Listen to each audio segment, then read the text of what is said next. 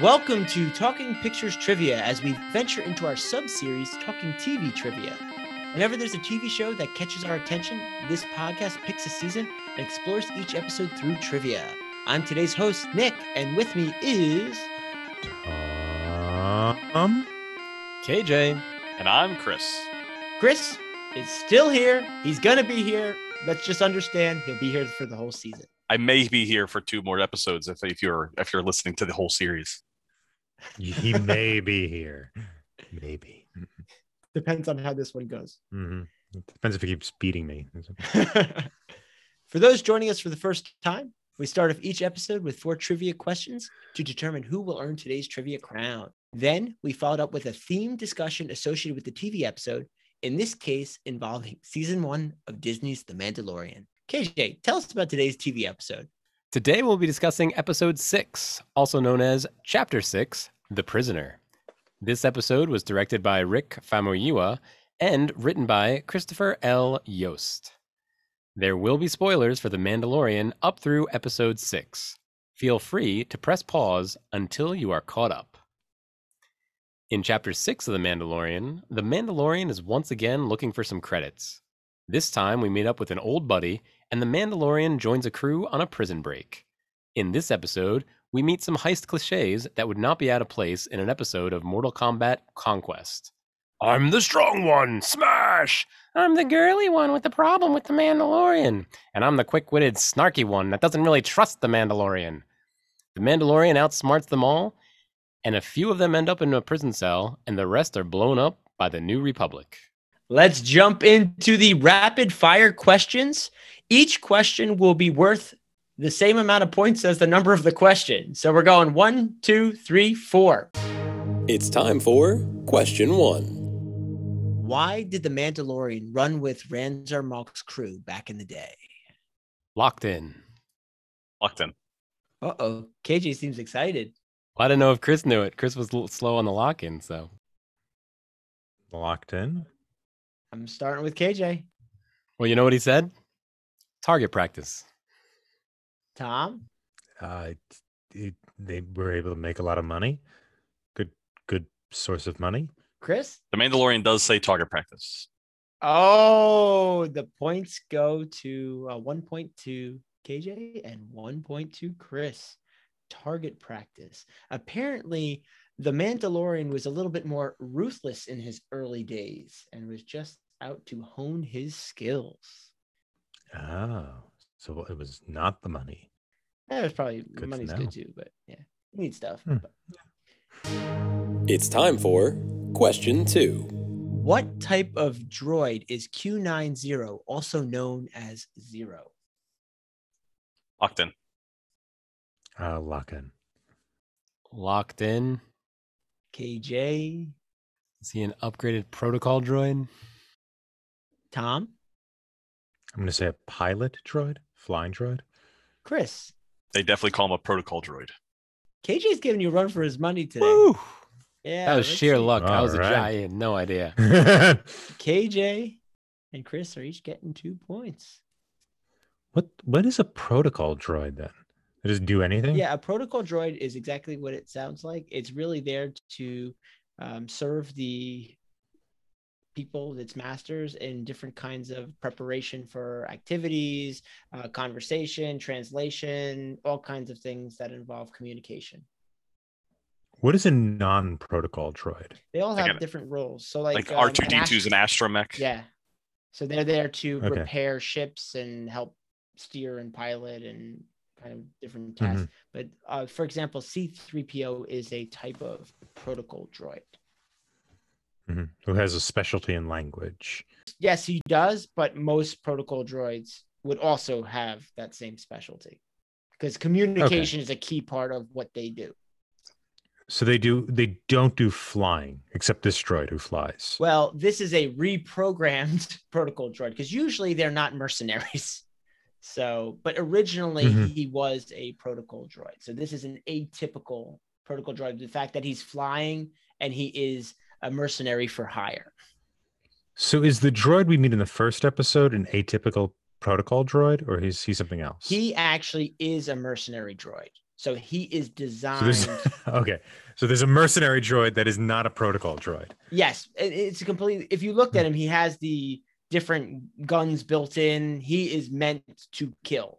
This one, mm-hmm. his original purpose was to facilitate conversation and experiences between whoever he's working with. So that's a little bit different. Mm. But yes, okay. This one is in a different role. It's time for question three. Why does Miggs Mayfield, played by Bill Burr, think is the reason that the Mandalorian won't take off his helmet? Locked in. I'll lock in. I don't think Chris liked losing the last episode. He was flawless up till then because he's coming in strong today. I gotta, I gotta prove my worth to the Star Wars episode. Well, it took both of them to knock you down. I can remember them. They're sitting in his ship and they're kind of taunting him. And the, the one that kind of looks like uh, like a, a devil or a Diablo is about to rip the helmet off. But Mayfield makes it. Oh, locked in. Oh, K J. Um, Mayfield suggests, which is really terrible if you think about it, but he suggests that it's uh, that the Mandalorian is a, is a Gungan and is embarrassed to be a Gungan.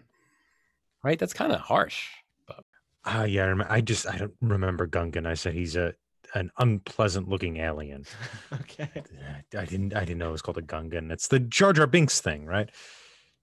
Yes. So you you so happy, so yes. you know. That Hold thing, on. Yeah. But did you? When you say unpleasant looking alien, did you know Jar Jar Binks?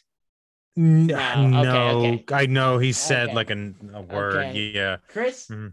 uh, you're so Gungan looking, aren't you? mm. uh, the points are going to continue to go to K J and Chris.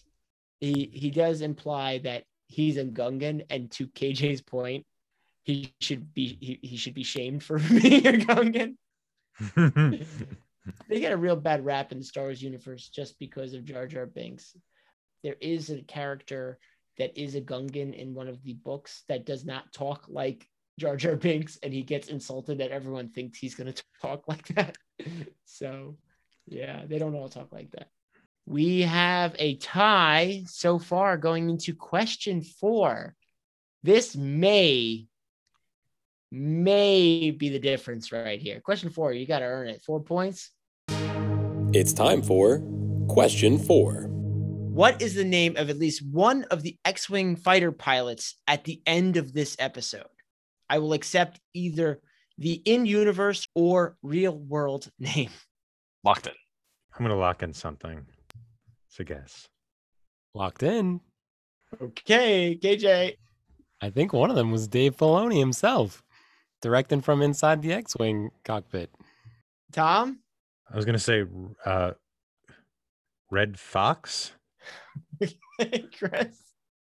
Uh, the three pilots were three of the directors from the series. One of them was Dave Filoni. And I don't know what the other two's name are, but I think his call sign is Trapper Wolf.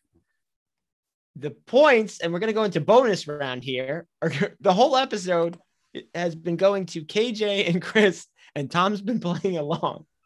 um, the three pilots are Dave Filoni, known as Trapper Wolf, Rick Famuyiwa, who was the director of this episode. His name is Jib Dodger, and Deborah Chow is another one of the directors on the series, and she plays Sash Ketter. Realistically, I thought you might have gotten the references to Dave Filoni, which he's kind of a, a big deal in in these uh, the show and uh, Star Wars, especially like the Clone Wars, the animated series. Yeah, and he always wears wolf shirts. So that's why it was Trapper Wolf. He loves the wolves. That's his thing. Cowboy hats and wolves, right? Sounds like a cool guy. Hey, he's doing very well. He's doing very well for himself. Yep.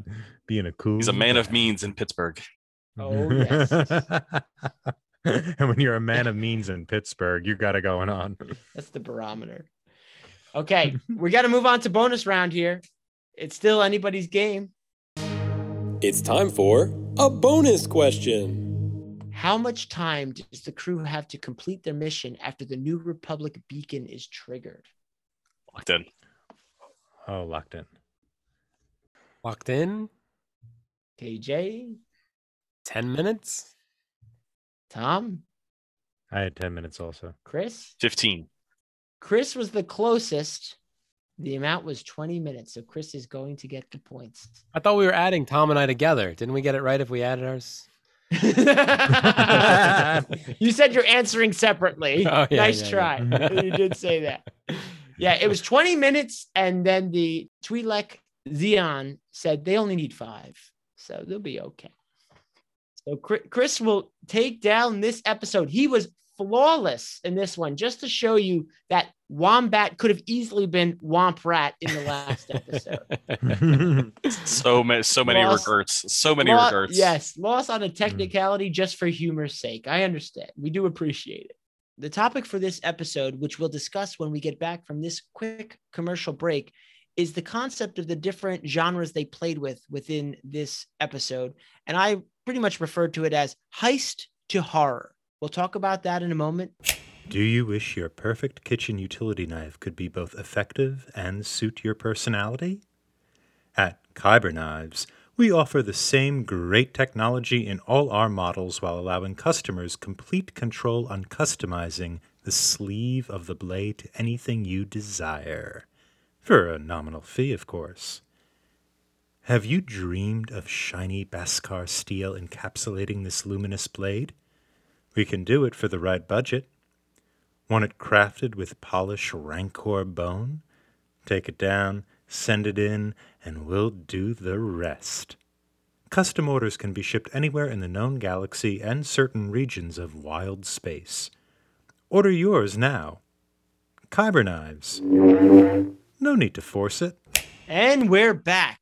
Just as I alluded to before we took a quick break, it was interesting to see heist and horror references within the Star Wars universe. So I thought that might be worth uh, talking about in a little bit more detail to get everyone's opinions and thoughts about how that happened in this episode. What do you mean by horror? Yeah, at the end of it, when things went wrong, the lighting turned to more of a red flashing lights type situation. That had more of a horror type vibe to it. Uh, again, it didn't play out in a graphic manner, but that had more of a horror feel to it, or at least that's how I took it. Is yeah, it, it definitely, as soon as he breaks out of the jail cell, I definitely felt like a tension where he was stalking them, and he was like the the prototypical slasher hero. A slasher horror villain. And there was even the scene where he's coming up uh, like behind Bill Burr's character with the strobing light, and then he's he's all the way back here in the background. The strobe light goes off, and now he's like super like way too far is way too far in that little bit of time, and then it strobes one more time, and he's actually completely behind Bill Burr. Then it's very very like horror-esque in that in that scene. Even in Rogue One, at the end of the film, and this is a spoiler if you haven't seen it, when Darth Vader tries to get those plans at the bitter end, and he slaughters all of the, I guess they're Republic forces. I don't even know who they are. That they're not rebels, are they? Are they rebel forces? Yeah, they're rebels, okay. Aren't they? Well, when he goes through and, and slaughters all of them, that also had that same red strobing type light with the playing with the shadow. So it, it was very reminiscent of that to me, and that's where I came up the heart. Most of this episode is playing off of the heist trope, but there was this introduction. And and the reason I brought that up too, I'm glad you kind of jumped right into it, Tom. They don't really play with horror a lot in Star Wars. And, and in fact, many people debate, can they ever go into a true horror movie? Would they do it because of the rating and the audience they try to attract? So that's why I, I wanted to make sure it was really heist to horror, not just the heist.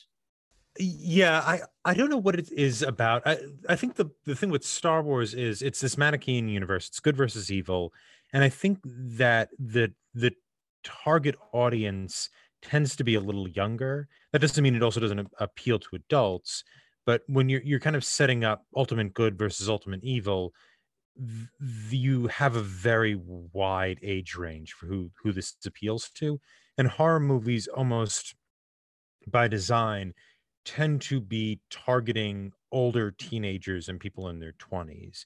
And so I think like a lot of Star Wars doesn't work in horror tropes just because it's it has this kind of larger vision, even though the characters do horrible things. You know, Darth Vader does this kind of horrible things.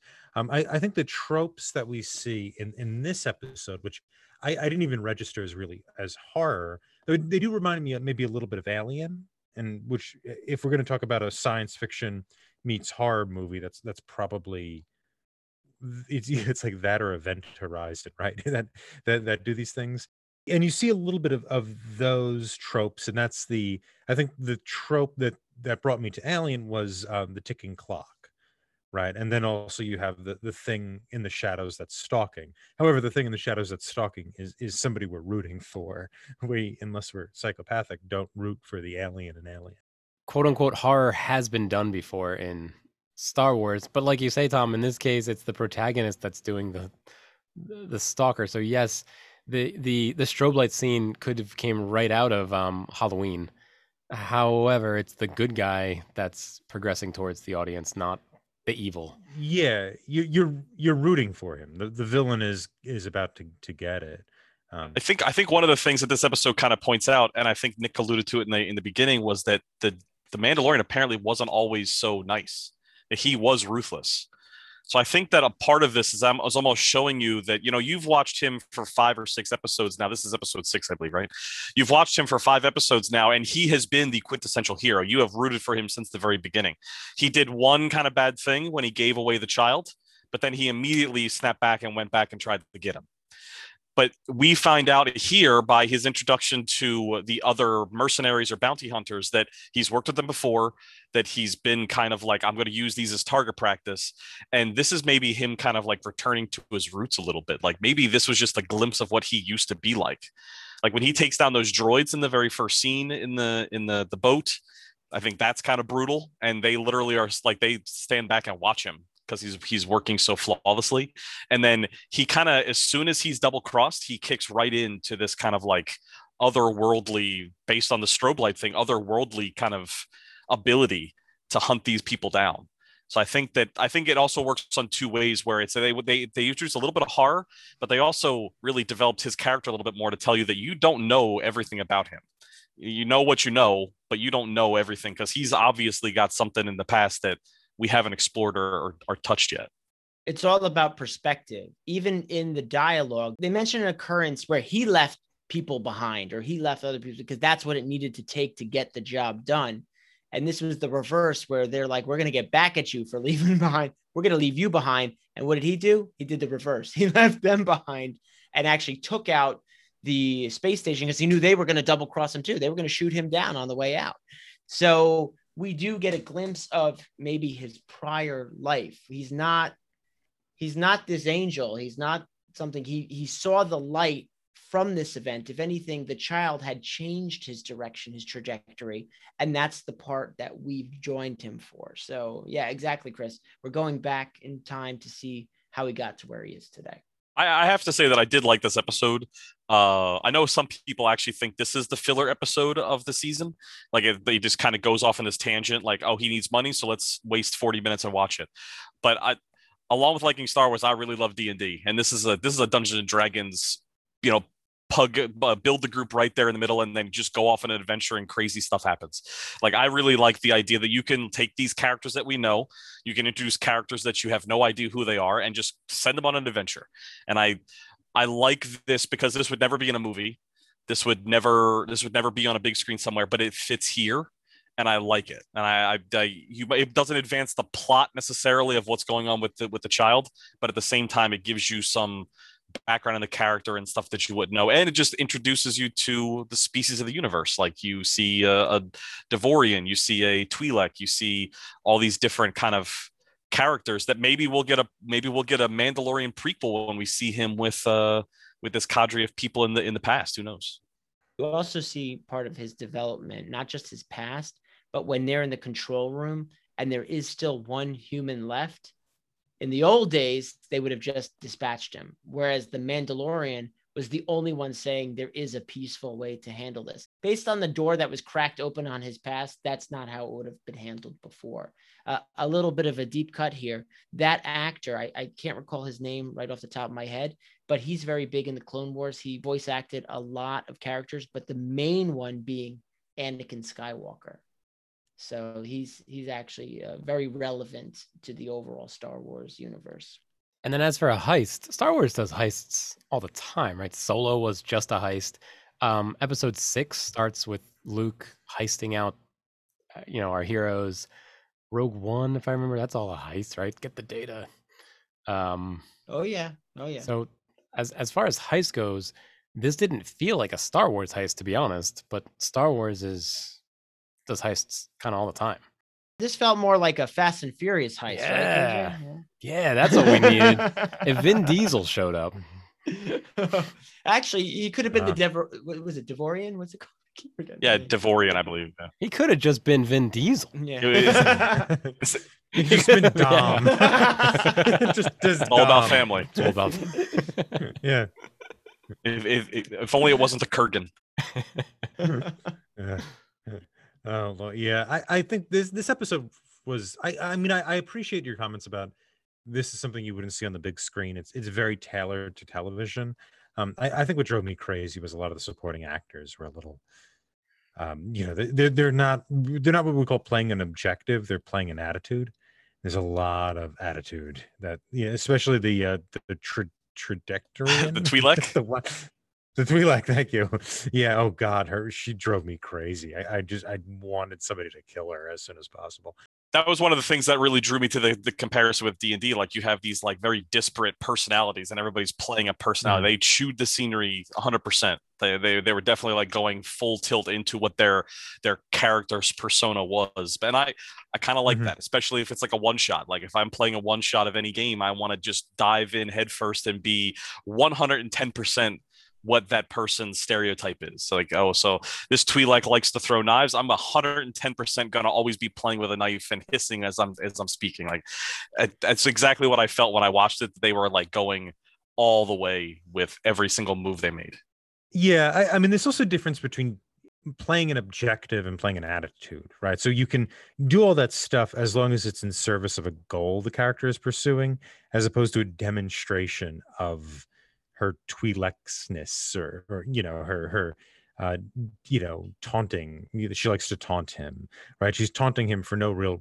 She's taunting him for a reason, but we don't see her playing that reason. She just kind of this is what she does. Well, there is a reason. Um, that, they allude that they had a relationship yeah, the, in the past. The, there's a there's a reason, but she's not playing yeah. that, right? She's not. She's just sort of doing the attitude, and that that's what drove me crazy. Not the Idiosyncr- idiosyncratic characters or the, you know, idiosyncratic species. Um, it was, you know, that kind of thing. I just was like, I wanted to throw something at the screen because of her. But but but I do I did like the the smallness of it, the sort of Saturday morning, um, the Saturday morning serial feel uh, that I think this show actually by the end of it seems to be more and more. Seems to do more and more and actually works pretty well for this format. So so those aspects of it I like. The reason I kind of gave it a pass for that is I know when you don't have enough time to introduce all these characters, the easiest way to do it is pretty much keep them very one-dimensional. So yeah, yeah, it's it's not even the, the dimensionality. It's really like how the character pursues, how the character uses her lines, I guess would be the best. Using them to do something as opposed to, you know, doing like an impression of of someone, right? When you do an impression of someone, you're really not like pursuing an objective. You're just doing that, right? It's very different to be James Earl Jones and doing something with those those lines, and then doing an impression of James Earl Jones as, as Darth Vader. Um, that that's what took me out of the episode. I get it. It's be- being versus playing, right? Yeah, yeah, yeah, yeah. I think that's a good. I'm, I'm kind of curious what the prosthetics did, because you know the Twi'lek has those gigantic Liku coming off her mm-hmm. head. And that, like, you could see just how uncomfortable they look. They were super stiff as she was moving yeah. her head around. And then the yeah. uh, the Devorian, or I'm I'm pronouncing that definitely wrong, uh, but he's got the gigantic cords and the face paint. So I'm sure he was in the makeup chair for hours upon hours. And don't get me wrong, yeah. other actors definitely can sit in a makeup chair and still perform very admirably. But I wonder if that maybe, and time constraints of shooting a T V show, if any of that kind of hampered their ability yeah. to do it as well. Yeah, yeah, I'm sure. And also the, the thing, like, so just a general question about Star Wars. Why do they build doors that shut at such a rate that they kill people when they close? Imagine if you went to the, like the supermarket and the door closed so fiercely it decapitated. I can you. answer it. I, I, I can answer it. Oh God. Okay. So mm-hmm. if you're losing air pressure in the vacuum of space, you need that thing to close mm-hmm. instantly. And the other one was a blast shield. So one was defensive. Uh, one is for safety mm-hmm. and one is for defense. So you do need it. Mm-hmm. Seal it in, yeah. airtight. Mm-hmm. And that still didn't take down that guy, by the way. We thought that was going to be a callback to what they did with the, oh my gosh, where's all my Star Wars knowledge going today? The Quarren? Not the, the Quarren, yeah. So they, they had almost had a callback to what they did with the Quarren in the first episode in the in the bar where the door took him out, literally cut him in half. Yeah. But the other guy is much bigger and survived, although unfortunately his horns broke. Oh, poor guy. Hopefully they grow back. Hopefully they're like shark teeth. They just keep coming. Where do the doors go? I'm just thinking they got to have a lot of room between floors in this. Pocket doors. There's those are some big pocket doors, K J. But up and down, right? Like they got to have. Well, some side by side oh, okay, and up and down, okay. right? Because usually they go. Yep. Yep. That's the engineer of the group right there. How do they work the doors? Where do the doors go? And why? So, and on Quarren, then that door was like a blast door because it wasn't in space. Hold on, Quarren is a species. the, the door that cut the guy in half. I guess he's a Quarren. Oh, he's a Quarren. That I don't remember okay. what planet that was. But that one actually closed like a circle. I don't know how to explain it. Yeah. But why did that? Why do we have a door there? That's that not in space. People? That's oh, oh, that's just how the door works. I don't know. Advan- advance the plot and character development. Yeah, I was getting a plot device. There yep. you go. Honestly, it was pretty cool. Yeah, it was pretty cool. Mm-hmm. Is what it was. yeah, yeah, yeah. Used ship door. They they got a good deal on it because it used to be on a. Fair enough. That's a good.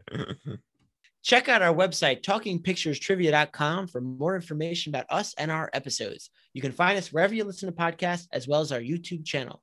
We are extremely grateful for any positive reviews, as those help others like you find us. If you like what you hear, remember to like and subscribe to our show. What's your favorite heist film or show, and why? Leave a comment on our YouTube channel, and let's continue the conversation. Thanks for joining us today, Chris. Uh, I had to come back and avenge my loss from the last episode, so I look forward to the next one and the next one after that. Additionally, you can follow us on Twitter at Talking Studios. Where could the rest of you be found?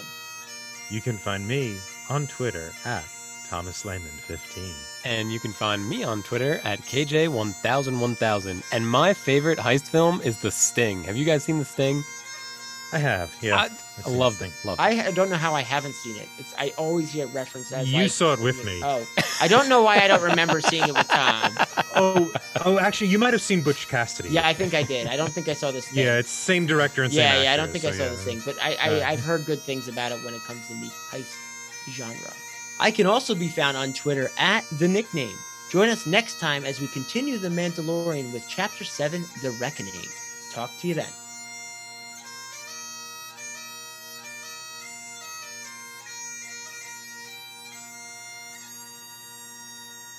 I got lost on Tom's face exercises. He was like, like, my nose is crooked. It drives me crazy. No, it like, looked you like you're doing like warm up, like vocal, like. Uh... Yeah, no, it's just you could I'm, see if I do this, my nose is actually crooked. I'm impressed at the range that you can, like, yeah, like if they ever needed to be bewitched, you'd be. Hey, you'd be what's her name, Elizabeth.